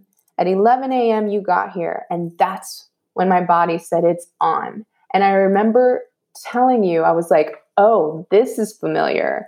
And hearing the voices that were now the sounds coming out of my mouth. And I was like, Oh my gosh, like, here, hello hello again. Mm-hmm. Like, I, I feel you. I know you. And I understand you now.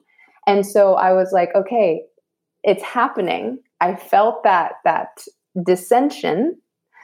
And you just, you picked me up off the bed, carried me in your arms like superwoman. No, you didn't. You just helped me walk to the pool. and and I just remember as soon as I got in there, the next one, my body, you were like, you you said, you know, to to start pushing. And I just remember doing that, and I was like, "Oh my gosh, wait, hold on, this feels right." Mm-hmm. And I was like, "I mm-hmm. get it." It was something that just clicked, and I was like, "Oh, I get it." And there was none of that fear. There was none of that um, that like holding and trying to protect myself. It was just like, just go, lean in, and so the whole experience was so different and so, oh my gosh, equally as profound and but just so different. Mm. Um, but Revel, I remember there was one moment because he was he's this three and a half year old that's going through this experience, and me in this zone. Like I also left space for that if I couldn't handle Revel in there, I was going to say the word and somebody would get him out. Mm-hmm. And there was a moment when my water broke and my whole body seized. Mm. And I just remember like I, I I told you I was you said to relax and I was like I'm trying really hard to relax my mm-hmm. body and it's not listening. Mm. And to be so like then I had like inside I was like trying to just like whew like nurture and calm my body like as much as I could and that was such a force like both of my sacs broke very late mm-hmm. in my in my pushing experience which was i'm so grateful because once that breaks woo like that's like bone on bone mm-hmm. just like ready um so i remember revel the, the sounds that i made I, I think i said oh shit and my body sees i remember seeing him and he covered his ears with his hands and we were uh, right in front of our um, our French doors that lead to our balcony and our master bedroom, our premier bedroom, and and he ran outside, mm. and I just remember clocking it. But he, I, I, was pretty sure he was by himself. But I was so in my zone and in my being that I just was watching, like it was an out of body experience mm-hmm. that I saw him, but I was control, like completely not in my body at that moment. That was like seized up. And then I saw him come back in and he said, I miss you, mama. Mm.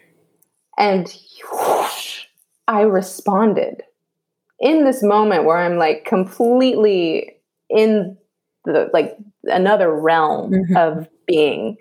And I said, I miss you too, baby. Because he does, he says that a lot. He's like, I miss you, mama. And I'm like, I miss mm. you too. And he told me that. And then he was like, You got this. And I was like, Damn right, I do, baby. Like, oh my gosh. And then he was right there when I pushed her out.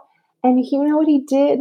The same photo that I had sitting up when I was in the bathtub with him, laboring him, he grabbed that was to my side, just right by my fireplace. And he grabbed the photo on his own of my mom and me when mm-hmm. I was a baby. And he held it up he held it up as if like Nana told him like like I'm here. And he grabbed it and he wanted me to see that she was here too. And he was actually showing her mm-hmm. like what was happening. And and this baby coming out of me his sister our girl which I didn't even know what the gender was. And so this is like okay I pushed this other human out.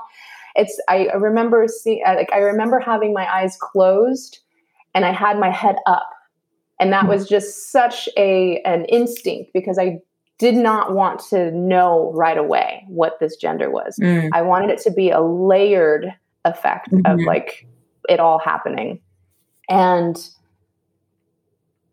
once I got this baby on my body, I opened my eyes and I was like, You're here. And I was just bawling. I was bawling because of the journey that I've experienced. Mm-hmm. And like, wow, I have you. And what a miracle it is to be able to get pregnant, to be able to stay pregnant, to be able to get through this journey on our own in in my home and it be like just this magical experience. And so that was the first realization and experience of me like settling into this. Okay, uh, like I have you, like wow.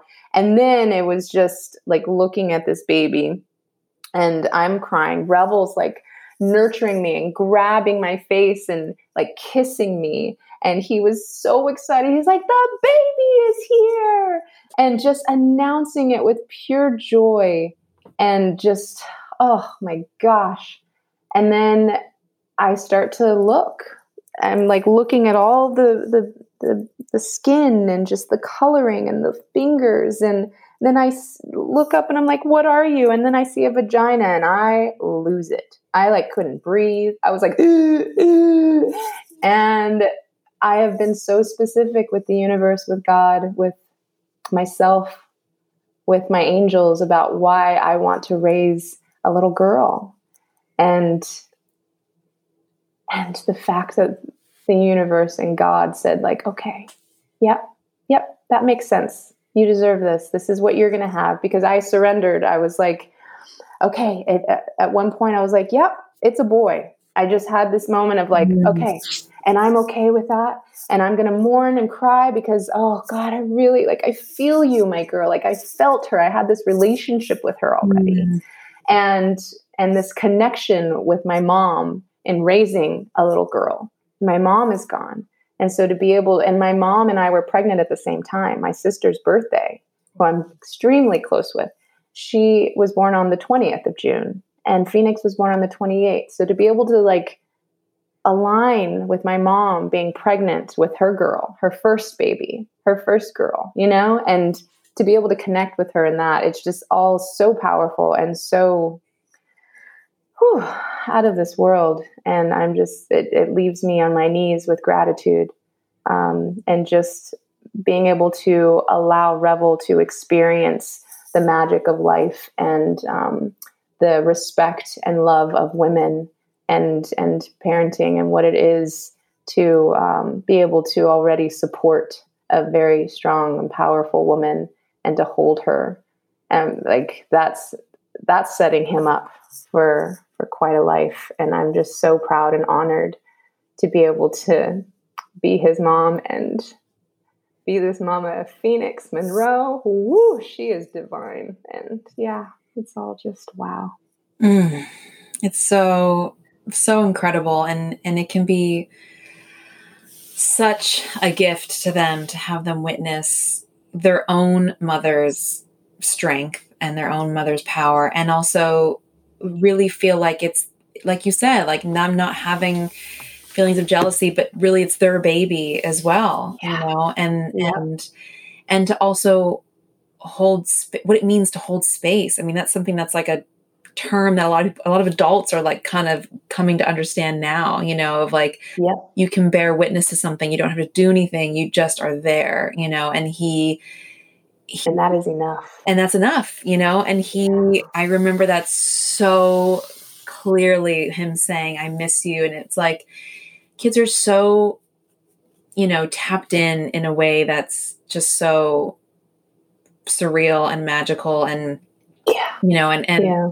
and sometimes looking at someone going through birth going through labor can can bring a lot of fear in themselves you know of just like oh my mm. god is she mm. okay like she's vomiting she's shaking she's bleeding she's pooping and all that's normal all that's it's part of the transformation it's part of the metamorphosis and and it's like that didn't really faze him. It was more just what fazed him was that he could see you departing and and and mm the part of him that that he knew the part of you that he knew and him just acknowledging that like like saying like bye bye you know and and like i miss you. I miss you and i'm knowing here. that you're gonna come back you know like he yeah. your he was kind of calling you back to this world you know when you go to that yep. other world to have your baby and and um it was so it was so beautiful it was just like you know, he yeah. got he just got it. He got it right away. And it was just yeah, he was your little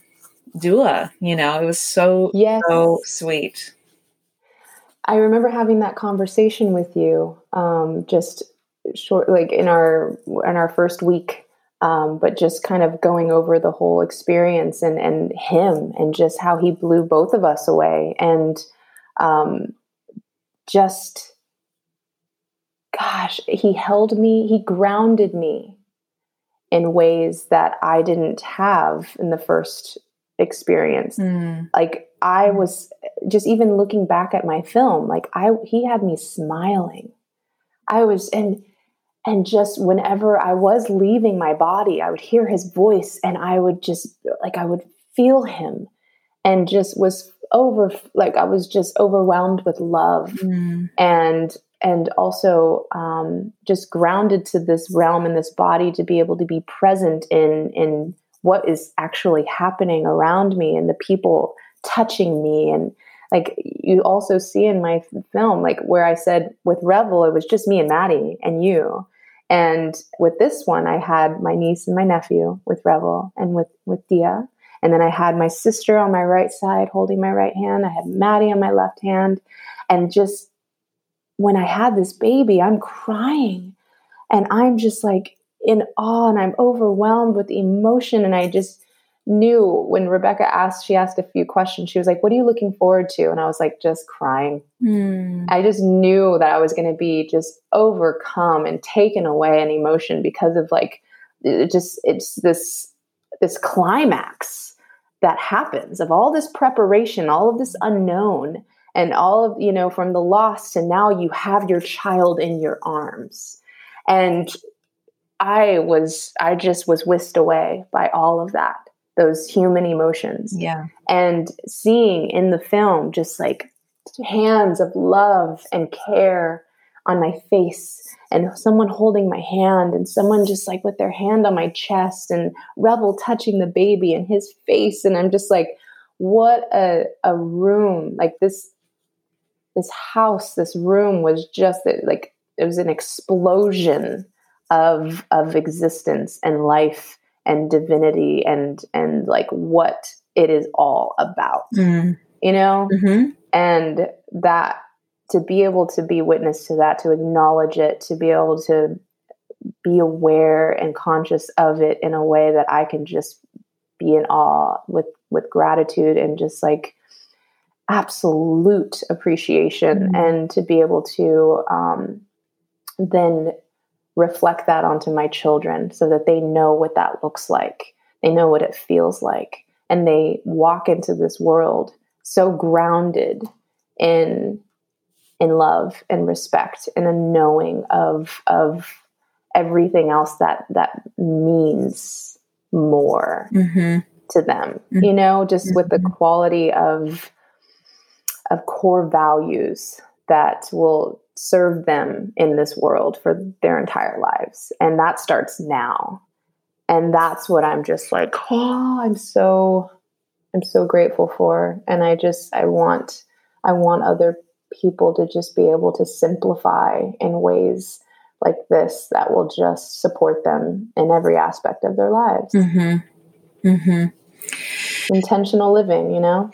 Yeah. And it is simplifying a lot of the times, you know, it's like, oh, you don't need a lot actually. And, and, no. and, um, and accept, you know, just yeah, being intentional about what you do want, and it actually kind of naturally strips away a lot of other things. And um, yeah, it's just it's so it's such a such a gift, and mm. I'm so happy that you know in it probably wasn't expected that that you know especially after a first beautiful birthing experience that a, the second birthing experience of a, of a full term baby would be probably so healing as it as it was you know? There wasn't anything to be healed from the first but there was there was loss in between with your with your own children and your family and and and to have that be the grounds in which things are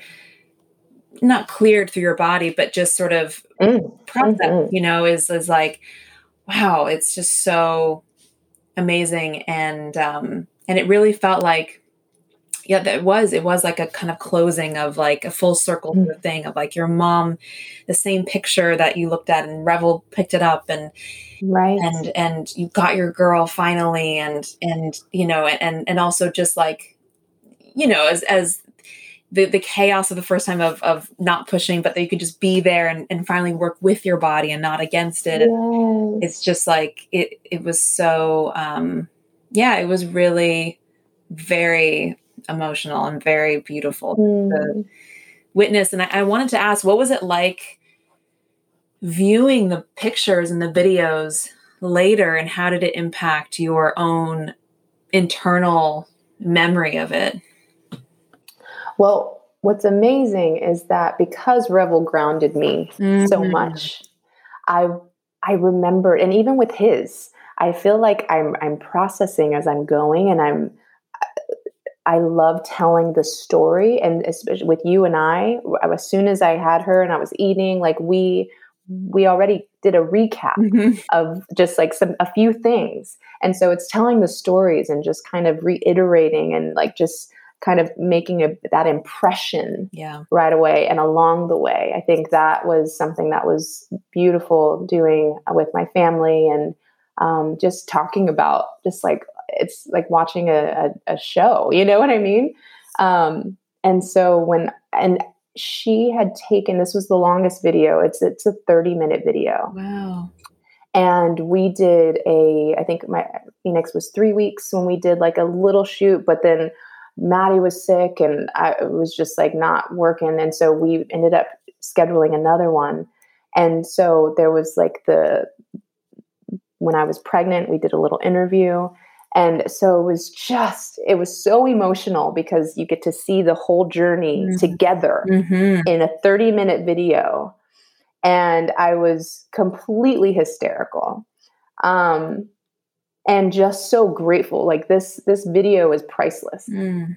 Like the videos that I watched with Revel, you know, just to prepare him and, and show him. Like I keep pictures out in his room of him at the same age as Phoenix, and as she grows, I want to put pictures of him so he sees. Like, wait, I was I was mm-hmm. that, mm-hmm. you know, and oh my gosh, and that's Phoenix. And so to kind of like align in that perspective. And it's just, I'm just so grateful that, and that's why I want to document like my photos and videos are everything to me. And I do have a few of my mom and my brothers. Mm. Um, and what's also just that, that closure and where, what you said, um, that processing and clearing. So my, my, my third miscarriage, my brother actually he died. He committed suicide around in the exact same three weeks. It took him three weeks to die. It took the baby three weeks for to come out of me. Wow! And it was such a process. And so dealing with all of that, and then completely like having to, I call my brothers and my mom my trifecta. And when my my brother died, like they all dealt heavily with mental illness and through the trauma that we've suffered and me, I was, you know, taken away and I got to experience another life. Um, they they succumbed to to the illness, you know, and to drugs and to um, just they they made their decision though, and in a pure, clear head and mind, and um, the fact that that that came with my my brother and my my third baby, the three and the 3 mm-hmm. And then the next time I got pregnant, this was Phoenix. Wow. You know, so to be able to have that um, opportunity to really connect that those two spiritual worlds of my children and loving them like I do my children and losing them, but then and then losing the three babies mm. and then ultimately getting my my second and my last like how the world and, and the, the realms of death and life are connected and they are they are one mm. you know they are united mm-hmm. and we're just on this cycle of them both and so that's something that is so crucial to me and, and maddie is just to to prepare our children for the inevitable mm. and that is that is death that's loss you know, and and to love hard, to live and to thrive because one day we're not going to be here, you know, and mm-hmm. to to be able to have them prepared for that, I think is is our duty. Um, because when I lost my mom, oh wow, that was confusing and that was nasty and that was that rocked me and i'm just like okay i want to to help not only my children and my my husband and mm-hmm. my loved ones but the world like that mm-hmm. becomes my mission and mm-hmm. helping people prepare because we don't do a good job that's not taught to us and that's something that needs to be in a conversation mm-hmm. with our children mm-hmm. um, and with each other and just reflected within your own mind because mm-hmm.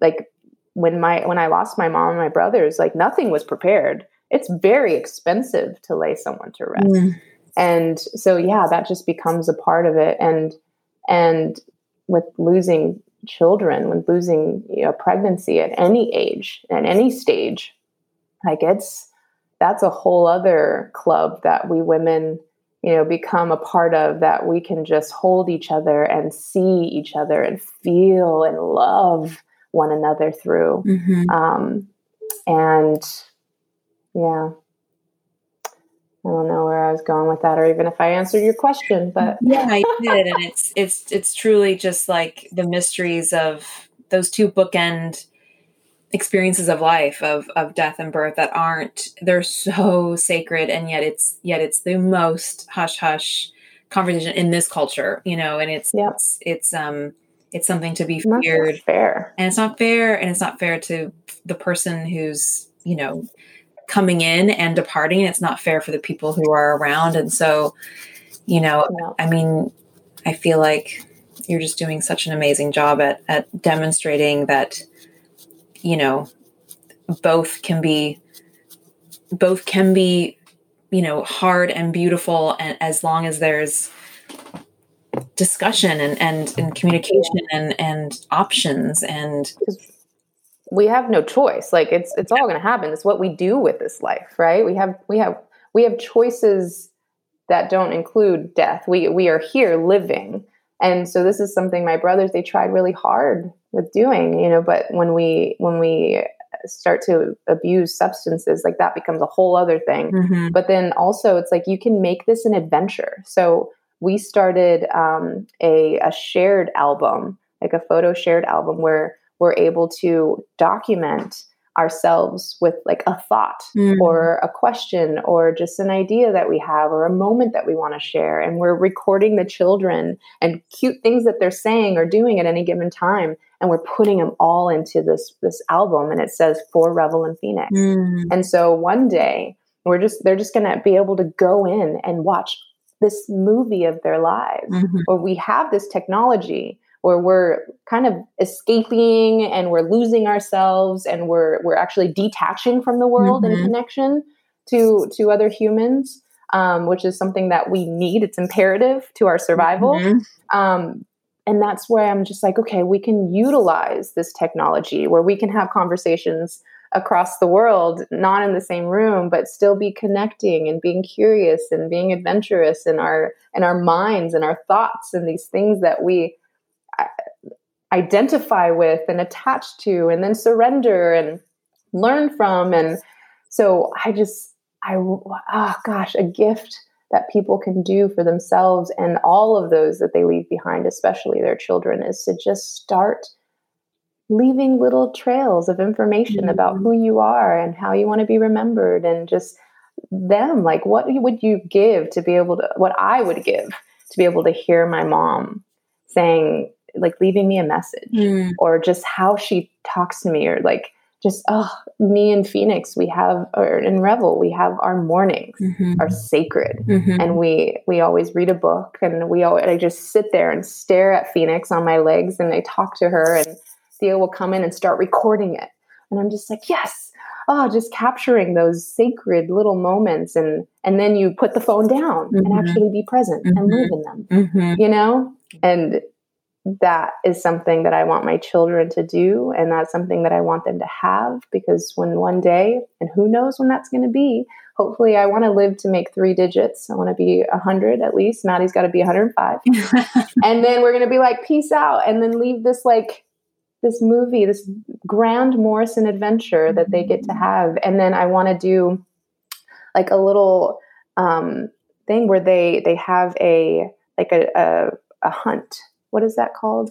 Like a little scavenger hunt mm-hmm. where they go to one destination and we leave another question. Mm-hmm. So our business manager or my sister or somebody is going to be responsible for like mm-hmm. activating the scavenger hunt mm-hmm. that's going to lead them to where they're going to scatter our ashes. And I'm just mm-hmm. like, oh, being able to create something so sacred in the moment that they no longer have me, but something that will be so charming and just like fueled with intention and love. And I'm just like, oh, and it's crazy because I just like can't imagine.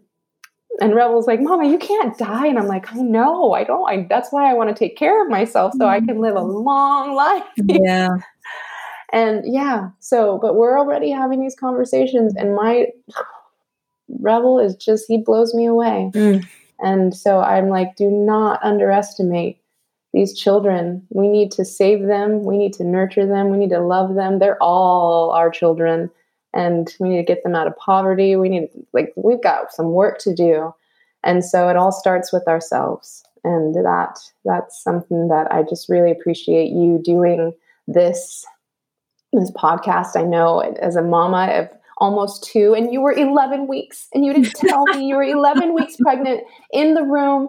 And like the fact that I I was like, no, she doesn't need to be here right now. And uh, the fact that you were there to just for an hour and then after, and I got to feed you my food that I made. And then you told me, I was like, oh my gosh, what a sacred moment. Mm-hmm. You were helping me birth my second child while you were pregnant yourself with your second. And just what a gift. And I just appreciate you. I love you. I'm like, you are a gift to all mamas that like that get to work with you and you were such an integral part of my experiences in the most amazing, magical time of my life. And I'm like, wow, there's just, it's incredible. Mm. It's incredible. So thank you. Mm. And to be able to share, like to spend your time and efforts, like getting our stories out and connecting us through our stories and through our trials and our errors and through our, our raw, vulnerable experiences of, of birthing and mothering. And so I just really respect what you're doing with mm-hmm. this this podcast and yeah, I love you. oh, oh, Renee, it's so I love you as well. And I I am so honored to have you. And it's just like ah, the most beautiful episode and so inspiring and so appropriate to like, you know, end, you know, that last little chunk with speaking about death personally with you it's like there that's so much a part of your of who you are and people wouldn't know it because you are this bright shining beautiful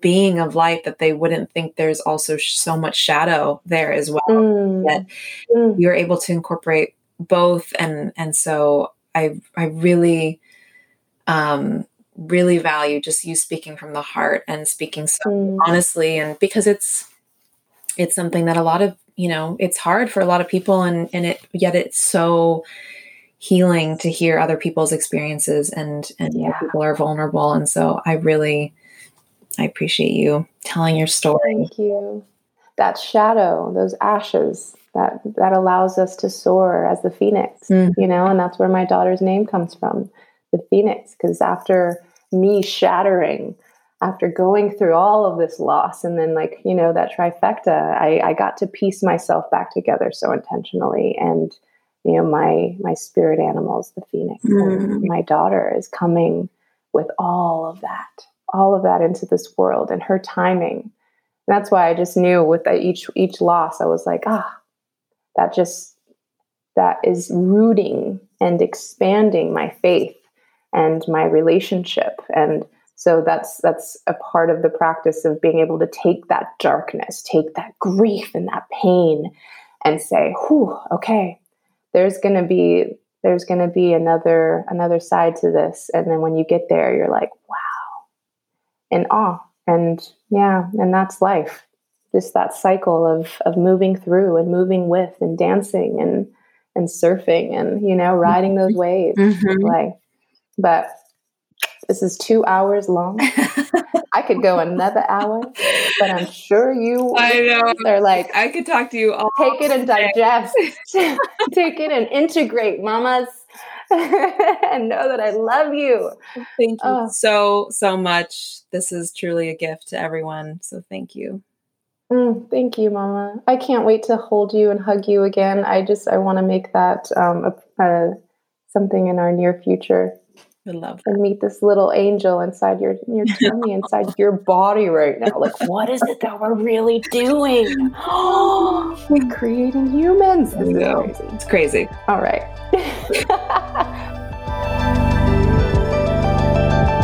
Thanks for listening to Milk Trails. I'm your host and midwife, Haley Oaks. Be sure to visit midwifemilktrails.tumblr.com to access the show's notes, view photographs, or leave your comments. Stay tuned about new episodes by subscribing to the podcast on iTunes and tell all your pregnant friends about it. We'll catch you next time.